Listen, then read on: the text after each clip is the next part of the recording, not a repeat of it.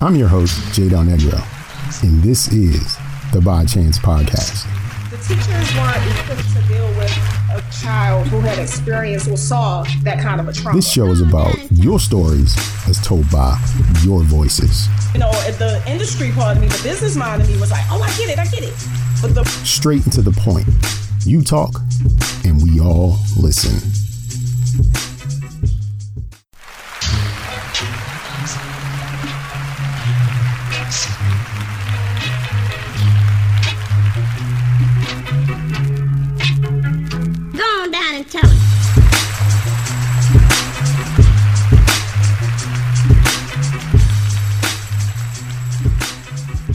Really quick, up front, I'm just going to ask a favor of you all. Please go ahead and rate the show five stars on iTunes or wherever you listen to this fantastic programming at. It really helps the show get in front of more people, and I appreciate it. So, thank you up front. Now, on to today's featured storyteller, who is Miss Giovanni Gigi Hawkins. She is someone that I cannot wait to introduce you all to, but before we get there, I want to share a quick story with you all. Most recently, I had the opportunity to sit in on a fireside chat with the one and only Michelle Obama. Michelle Obama is one of the more phenomenal, inspiring, and accomplished people on this planet. And the company that I clock in at for eight hours a day gave me and 1,600 of my closest work friends a chance to hear Miss Obama speak actual words in real time. There were a few things that I took away from that 55 minute chit chat. A, you cannot help but to smile when she's around. She's infectious, especially from only 40 yards away. B, I swear for God on everything that I love that that chat between Michelle and my company CEO was exactly an episode of the By Chance podcast. I watched my show happen without me. And I'll prove it to you. Because she said, and I'm paraphrasing here, but she said, being comfortable with your story is a part of being comfortable with yourself. Giovanni Gigi Hawkins is a radio personality, published model, entrepreneur, host, artist, mentor, and a myriad of other things. And she is someone who is very comfortable with her story. There are different points in her life where most wouldn't have gotten through it at all. But Gigi, she stood taller in its aftermath. Don't believe me? Just listen. All right, so let's let's just start from a beginning. One day you weren't doing something, and then the next day you had an epiphany. I'm guessing to say, "I want to be this." Like, what did you want to be when you grew up? Wow. Um, as a little girl, I always saw myself, and it's weird because I didn't look like this, obviously, as a child. I always saw myself being in entertainment, whether it was dancing, because that was my first love. I um, grew up in ballet, jazz, tap, hip hop, you name it, I've done it. Um, from the time I was four, I was dancing. So I always imagined that I would be dancing on big stages or that I would be, um, as I got a little bit older, maybe puberty, or I would be modeling. I used to take my grandma's Polaroid camera. Y'all know how ancient a Polaroid is. And I would go and take her wig, her salt and pepper wig, and her lipstick, and go in the bathroom and call myself putting on fashion shows. And I would go and say, Grandma, you like this? And she'll say, Yeah, turn the wig this way, got it all wrong. And I would go ahead and have her take pictures of me with her Polaroid camera. So growing up, that's what I wanted to do. I knew I wanted to be an entertainer. I didn't know how because it varied. My different things that I like evolved. So that's what I thought I would be doing, entertainment. As a little girl and you hit puberty and you decide, I want to be in entertainment, not sure what, but you want to do this. When did it change from I want to do this to I am doing this? Wow. Um, so it was two times when that happened for me. The first time I was 14 and I was going into my first year of high school. And I was walking down the street up by, if you're from Baltimore, from Edmondson Village, I was up there walking from, you know, the store getting to the bus stop. And this guy comes up to me and he says, Hey, and I'm thinking, I saw him pull up with his car. I'm like 14. This guy's clearly older than me.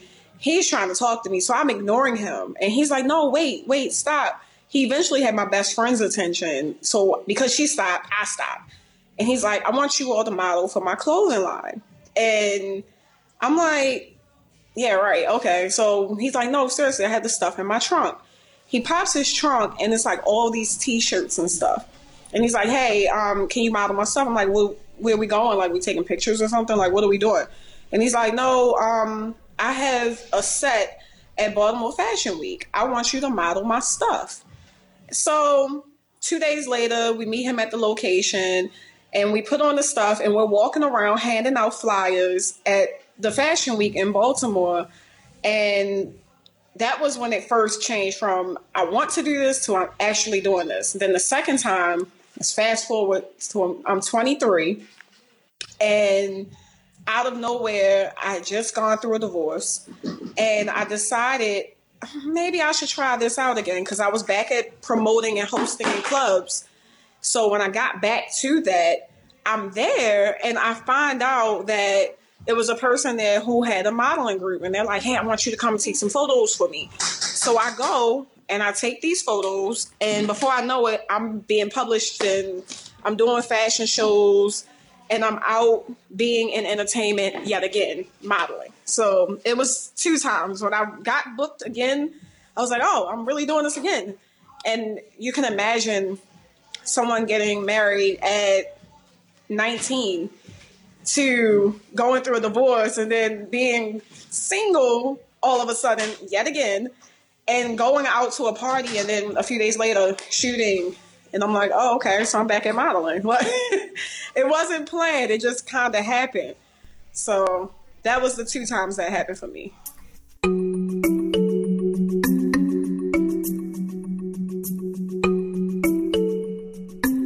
I guess I guess I want to know um, being married so young and honestly, and this is no indictment of you, but just not having a sense of identity because who does at a very young age? Do you think at 23 was it was it like a rebirth or a, a, a phoenix rising or anything like that when you when you step back out there and just like you were in front of people were looking at you because you're you like was it was it one of those things yeah it was actually um it's funny because i constantly every now and again i'll post up a picture of a phoenix and the story of the phoenix and um, I identify with the phoenix, and I I always say like if I had to pick another name, it would be Phoenix. Like I totally identify with the Phoenix, and yes, it felt very much so like a rebirth. Um, like you said, and you were completely you hit it head on. Um, when you get married so young, no, you don't know yourself. And I have just had this conversation mentoring um, a couple of girls in a group that I mentor at EMED. And I said that to them. I said, you know, it's okay to love young. But love evolves. Love is an action. Um, don't get so caught up in thinking you have it all mastered that you forget who you are and you pretty much morph for the purpose of making that person happy and being what you think they want you to be or what you or what they said they want you to be or what you want to be. Um, I wouldn't recommend, and I said this on my live recently. If my daughter was to come to me at 19 and say I'm getting married and I'm about to have a baby soon. Like I didn't I wasn't pregnant, but you know, I'm gonna do this. I would look at my daughter like, sweetheart, first of all, you don't even you haven't even lived yet. Like and my mother used to say that to me, my adoptive mom that is. Um she used to say that to me like you haven't lived yet you don't know you're so wet behind the ears you still have milk on your breath you haven't experienced enough and the guy that i was married to um, was 10 years my senior. So he's 10 years older than me. Um, so I really didn't know myself and I thought I did. So yeah, I would definitely agree on that. Do you think you knew you could honestly take over take over the world? Cuz you seem like you have that gusto like I can do anything I want to do. Um I, I I've always and I'm not to say I've always been confident because I haven't, but I've always felt like I was different. You know, like that that innate part of you that is like I'm not like everybody else. And I recognized that very, very early in my life. I was maybe, I, I say one experience that made me realize I wasn't like everybody else. Um, I was in school. I believe I was in second grade or so. And the teacher said, draw what you feel. And I decided because I had witnessed my biological mother being murdered, that was what I was feeling at that moment. So I pretty much drew what I saw. And while everybody else, and it was so funny because the teacher had me escorted out the classroom. First, she stepped out with my picture and she went to the office and she came back with the principal and I was escorted out. And I remember sitting in the office thinking, like, oh, my picture must have been really good. Like, maybe it was really, really good. And they're, they're probably going to get me something for this. Like, and I find out from later, like, my mom, we get in the car because eventually my mom comes, she goes in there with the principal, but I wasn't allowed in the room. So I don't know what was said. But my mother gets me in the car and she says, you know, your story is not like most kids your age. You are not like everybody else.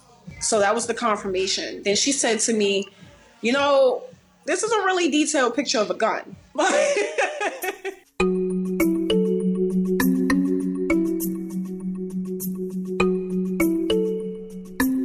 That's when that was that light bulb moment of I'm different than everybody else. Like, okay, why am I being singled out? But I know now in hindsight, not only was I really great at drawing, but the teachers weren't equipped to deal with a child who had experienced or saw that kind of a trauma. So I get it. But ever since then, it was like, hey, you know, I'm fearless. Like, whatever. Like, I, and it started snowballing through my childhood of I'd be the one in class where I eventually got transferred out of public school into a private school after that incident. And the teachers would have religion class every day at the start of the day. And we would be in class and we'd be covering, you know, religion as we know it. And I was always the one kid when they said, Hey, you got questions at the end? And I'm like, Yeah, um, so question. If I was always ballsy and outspoken and it wasn't like I looking back, I know I was shy, but it was it could be perceived as ballsy. I was just very inquisitive and I didn't hide that I was curious. So that's when I knew. You mentioned the gun, and I think you have a gun on your hand. Yes, is that I right? have a gun tattoo on my hand. Can Can I ask, like, what's what's that all about? Uh, the gun hand tattoo is a matching tat with my partner now and it symbolizes the smoking gun. You know what they say, like the smoking gun. Like no one knows exactly who he is that, like, in connection to me.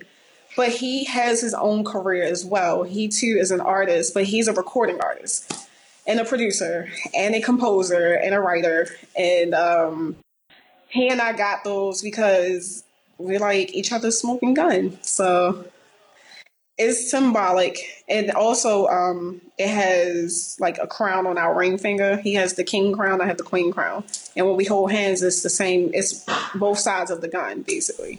Got it. Locked and loaded. Locked and loaded. Locked and loaded. So um dealing i don't i don't want to use the word industry but i guess that's that's what it is. Um dealing with your partner and he's also in the realm of the industry. Like is that challenging, difficult, or do you just like get each other? Because I, I, I, I would take your type B personality, like you're creative and just like got it, and then you're just off. Like if if, if it hits your brain, you can do it. You're done, and you can. And I'm wondering if if he's the same way, and does that kind of uh, yeah, actually, we're we're the same in that sense, but he's a lot more patient than I am. I'm like, it has to happen now. It has to happen now, and he's like, no, I have to calculate my movements. I'm gonna do this in this time, and when it's meant, it'll happen. I'm not like that. Um, but being with each other in this industry, the good thing is no one knows, and the few people who do know, it's respected. It's not talked about. It's not gossiped about. it, it is what it is. You see us together, you know if you don't see us together, then you don't know. And we both have a um a understanding that we don't want to put too much of our personal life out. So you'll see, as you you know from following me, like I'll put up a post, but there'll be an emoji over them. And no, he's not a side, or I'm not a side to him. But you know that's the misconstruement of the emoji. The emoji is just simply to blanket who he is. That's all. Um, but we do that to keep our personal lives personal. and it's understood and I get it. And it's funny because he came to me with that. That's something he's always been doing, and I get it because of the kind of recording artist he is. He can't just be overtly coupled up. He has he has to have it kind of coveted, and his fan base have to you know be attracted to what he you know his persona is. So I get all of that in terms of marketing, but I didn't initially get it you know, the industry part of me, the business mind of me was like, oh, I get it, I get it. But the personal part of me was like, oh, I'm so excited. I want to show my relationship. Why can't we show this off? We're happy. What's wrong with being happy?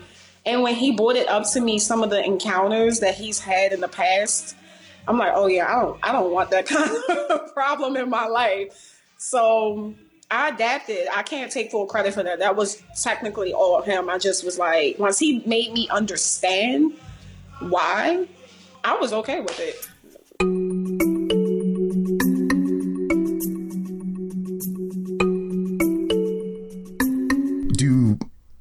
People have expectations of you because you present yourself a certain way? Like, do people just come in and say things to you that they should have no damn business saying? Yes. Um, particularly the eye candy modeling.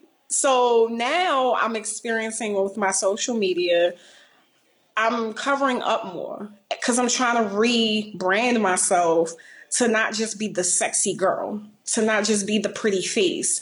So now that I'm rebranding myself, I'm finding that people, when they see me, they're like, oh my God, like you look so good. Or, and they feel the need to want to just like hug me or like, oh my God, and like gag over me. And I'm like, first of all, sir, like I'm definitely right here with my man.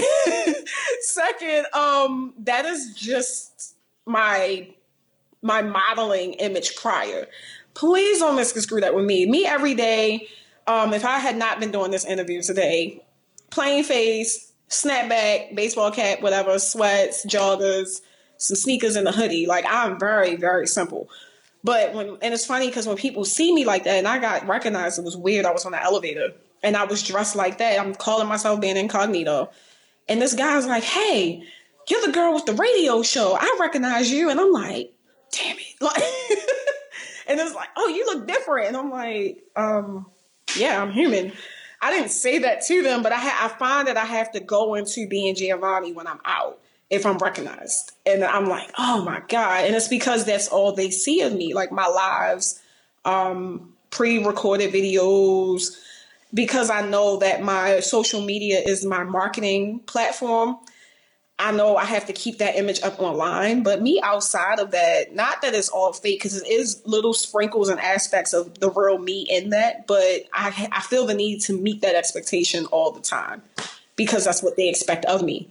So yeah, I, I find that to be a challenge constantly because I'll see something like not fight videos, but I'll see something ratchet or somebody dancing ratchet. I'm like, oh, I want to repost this. And then I'm like, dang, I can't repost this. This has nothing to do with my brand. so I have to like DM it to my mate or my friends and have a private laugh with them about it. I can't share too much publicly of what I really truly like because it doesn't coincide with my brand.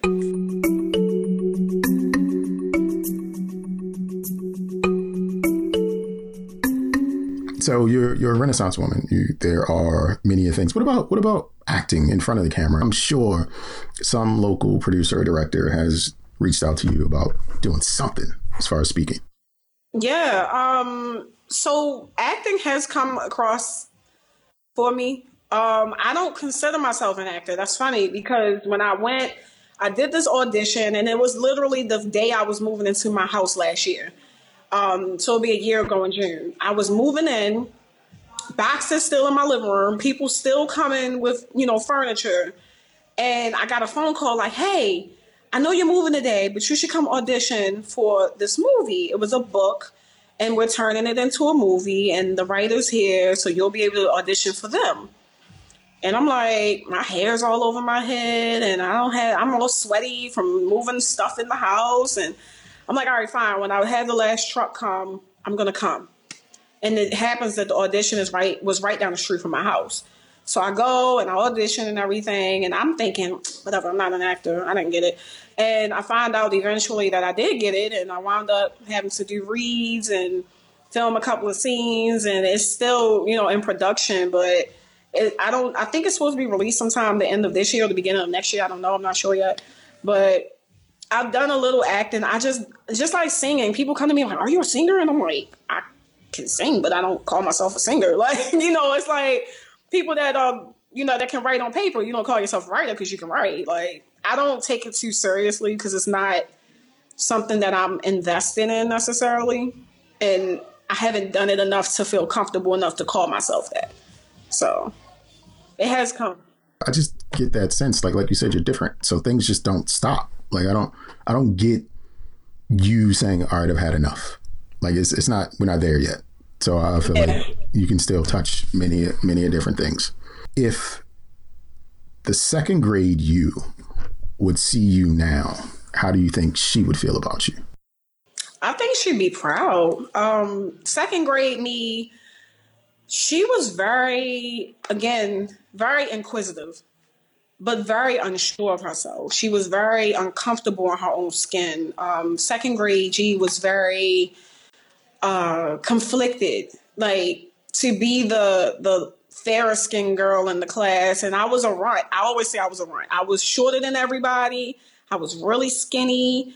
I had really light brown, sandy brown hair, and my eyes was lighter at that time. I had freckles and I cover them now. Like I still have freckles, but I think she would be like, "Wow, that's what you grew up to be." Like I still have moments like that in the mirror. Like I'll walk past the mirror and be like, "Whoa, that's you now."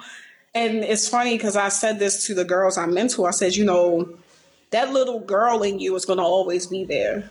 It's going to be things that are going to take place in your life that if you're reminded of as an adult, you're going to feel the exact same way and remember how things smelled or what things looked like. The smallest detail, like the weather, because that little girl in you is to, and even for guys, that little boy is still to be alive in you. That doesn't die. You just get older, your body changes. So I think she would be proud. I think she would be looking at me like, you're amazing. Like, this is cool. But I'm not I'm not done learning yet. Um, I always say I'm a, a student of life. I'm still learning, and I often catch myself diving into things that I probably shouldn't be diving into because I'm curious. I'm still curious. So I think she'd be happy. It's it's interesting you said that that the line about the little girl, the little boy is still in you because I see people sometimes and they've had like troubles or challenge in life or they made some really bad choices. And I and I think like that used to be a little kid with a dream and somewhere that dream died. Yeah. And, it, and, it, and it's just one of those things like that's a very important thing. Like that little child is still in you somewhere. Um, so I guess one of the last things I want to ask is what are the, the, the, the pillars of what makes up Gigi? Like, is it family? Is it faith? Is it trust? Is it like what what are the pillars that build you up to be this dynamic personality that you are today? Um, I would definitely say my trials. My trials, I couldn't I couldn't be who I am, I don't believe anyway, without those.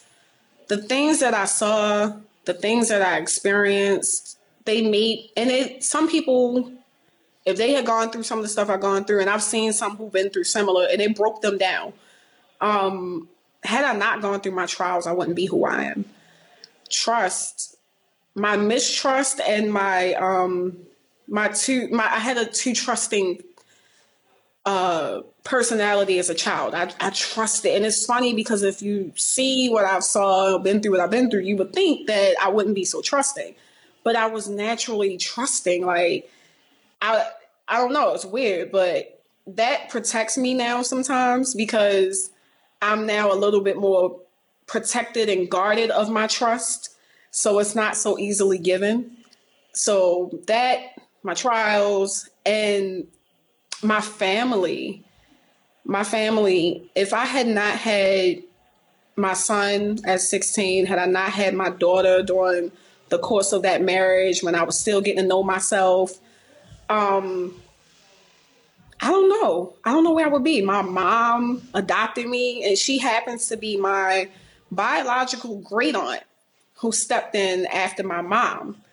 So my family really hold me up. Like, and it's funny because, you know, everybody has those few family members where they're just like, oh, I don't deal with them. And I say to myself. I'm one of those. I say to myself. I'm respectful when, you know, I'm around everybody. I have no ill will towards anyone. It's just, I, again, don't fit in. So I, I'm, I'm thankful for that though. I'm thankful for my family, for them being who they are in my life, whether they, are um, catalysts for something greater or whether or not they are, you know, those who came into my life at different points to teach me lessons. I'm grateful for all of that. And just how many of you would have been able to get through some of the stuff that Gigi's gone through. I would be lacking in attention to duty if I did not share that Giovanni also has her own line of natural and organic cosmetics called Besos by Giovanni. And I'm gonna go ahead and run off the list of places where she can be found online. First, her personal Instagram page is underscore I am Giovanni, and that's Giovanni with two N's. And the official profile for her cosmetic line is Besos by Giovanni. Again, that's Giovanni with two N's. She also has a few trademarks with these products, so rest assured, this woman is for real. Thank you, Gigi. Thank you for saying yes to a stranger. And as always, thank you all for taking the time out to listen. In closing, I'd like to leave you all with the following In life, the only safe thing you can do is take a chance. See you all next time.